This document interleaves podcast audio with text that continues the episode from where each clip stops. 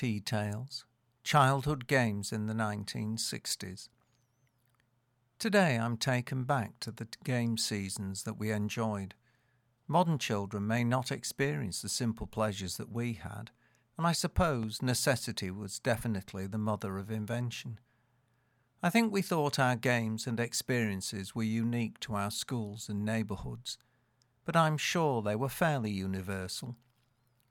At various times throughout the school year, there were quite definite seasons for games that we could play on the tarmac playground. The lack of space didn't seem to be a problem, and in the warmer months, cricket was played with wickets chalked on the caretaker's house or the back wall near the toilet blocks.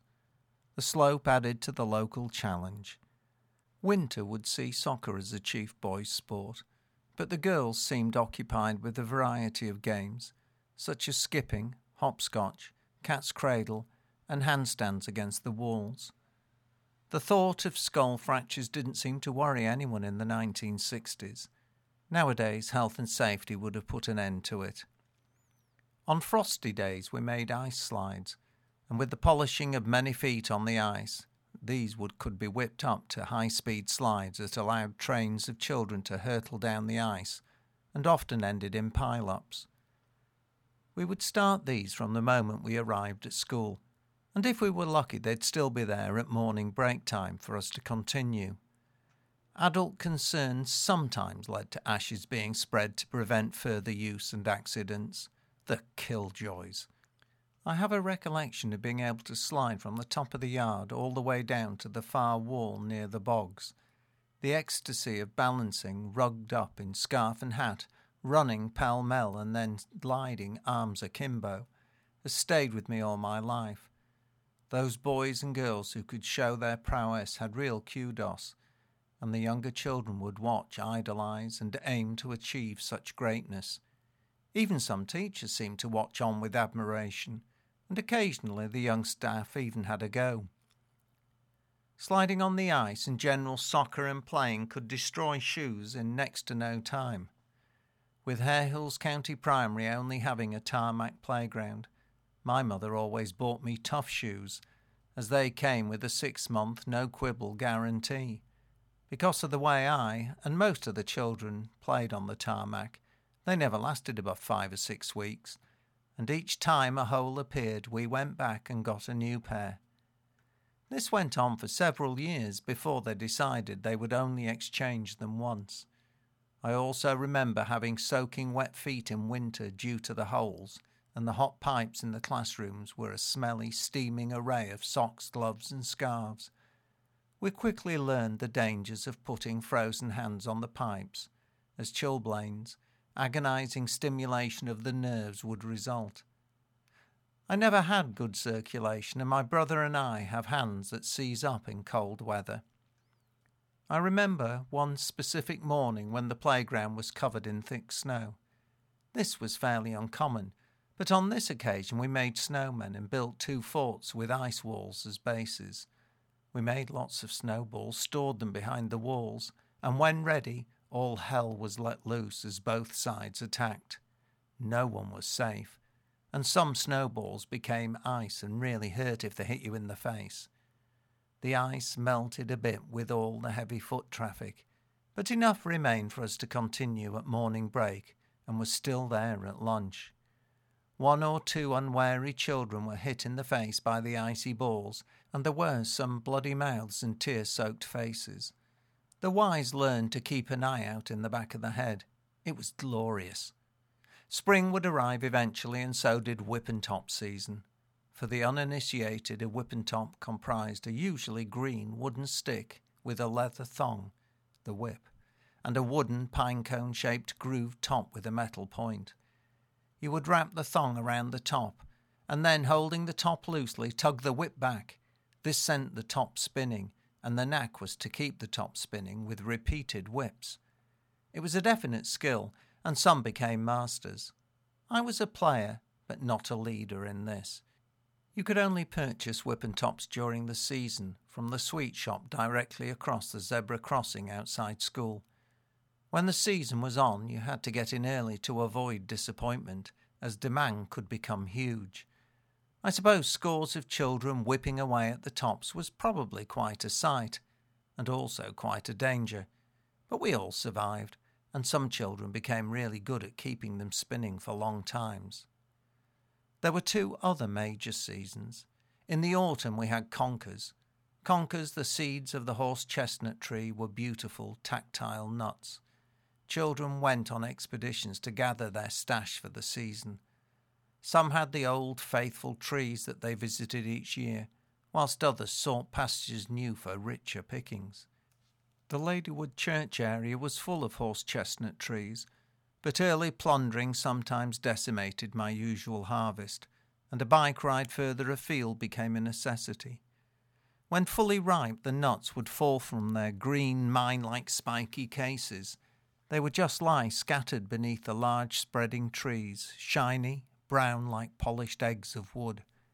However, such occasions were rare, as someone would have already gathered the booty. On these occasions, drastic action was called for, and sticks would be thrown up at the conkers that could still be seen in the trees. When we were successful, we would dart in, prise open the shell, examine the creamy white velvet soft inside, and discover whether we had a beauty or not. I would experience the same excitement and anticipation as a Japanese pearl diver would as they opened the oyster shell to see if a pearl hid inside. Often my satchel would be full of the shiny, tactile harvest, and I would cycle home with joy, pride, and contentment. Conkers is a very English pastime. A hole would be bored through the conker and a shoelace threaded through aglet first. A knot would then be tied and you were ready. Two children will present with their conkers to challenge each other to a duel to the death. One would suspend his or her conker, and the other would position themselves to have a shot at it. This meant winding the lace or string around your finger, holding the conker, and flicking it at the other. If you hit, you had another go. This would continue until you missed it. At this point, the opponent took their turn. The object was to knock your opponent's conker off their strings or break it in two. In fact, there was the same chance of winning either holding your conker or being the shooter, but you never could tell. Sometimes bits would fly off, but as long as some remained on the lace, you were still in the game. Now, anyone who was a conqueror would know that there were some not quite legal ways to skew things in your favour. The obvious one was the choice of conker. Size may not matter in many things, but it did in the conker world. Mass meant longevity, and a well proportioned conker could live to fight many battles before succumbing. Other tactics, whispered behind hands in the corner of the yard or classroom, involved soaking them in vinegar, drying them out, or baking them. I've tried all of the above, and some I, that I am sworn to secrecy about but I can't say that any really made much of a difference. The games often resulted in bruised hands and knuckles and numerous accusations of cheating. In those days, you sorted out your own problems, and teachers rarely intervened.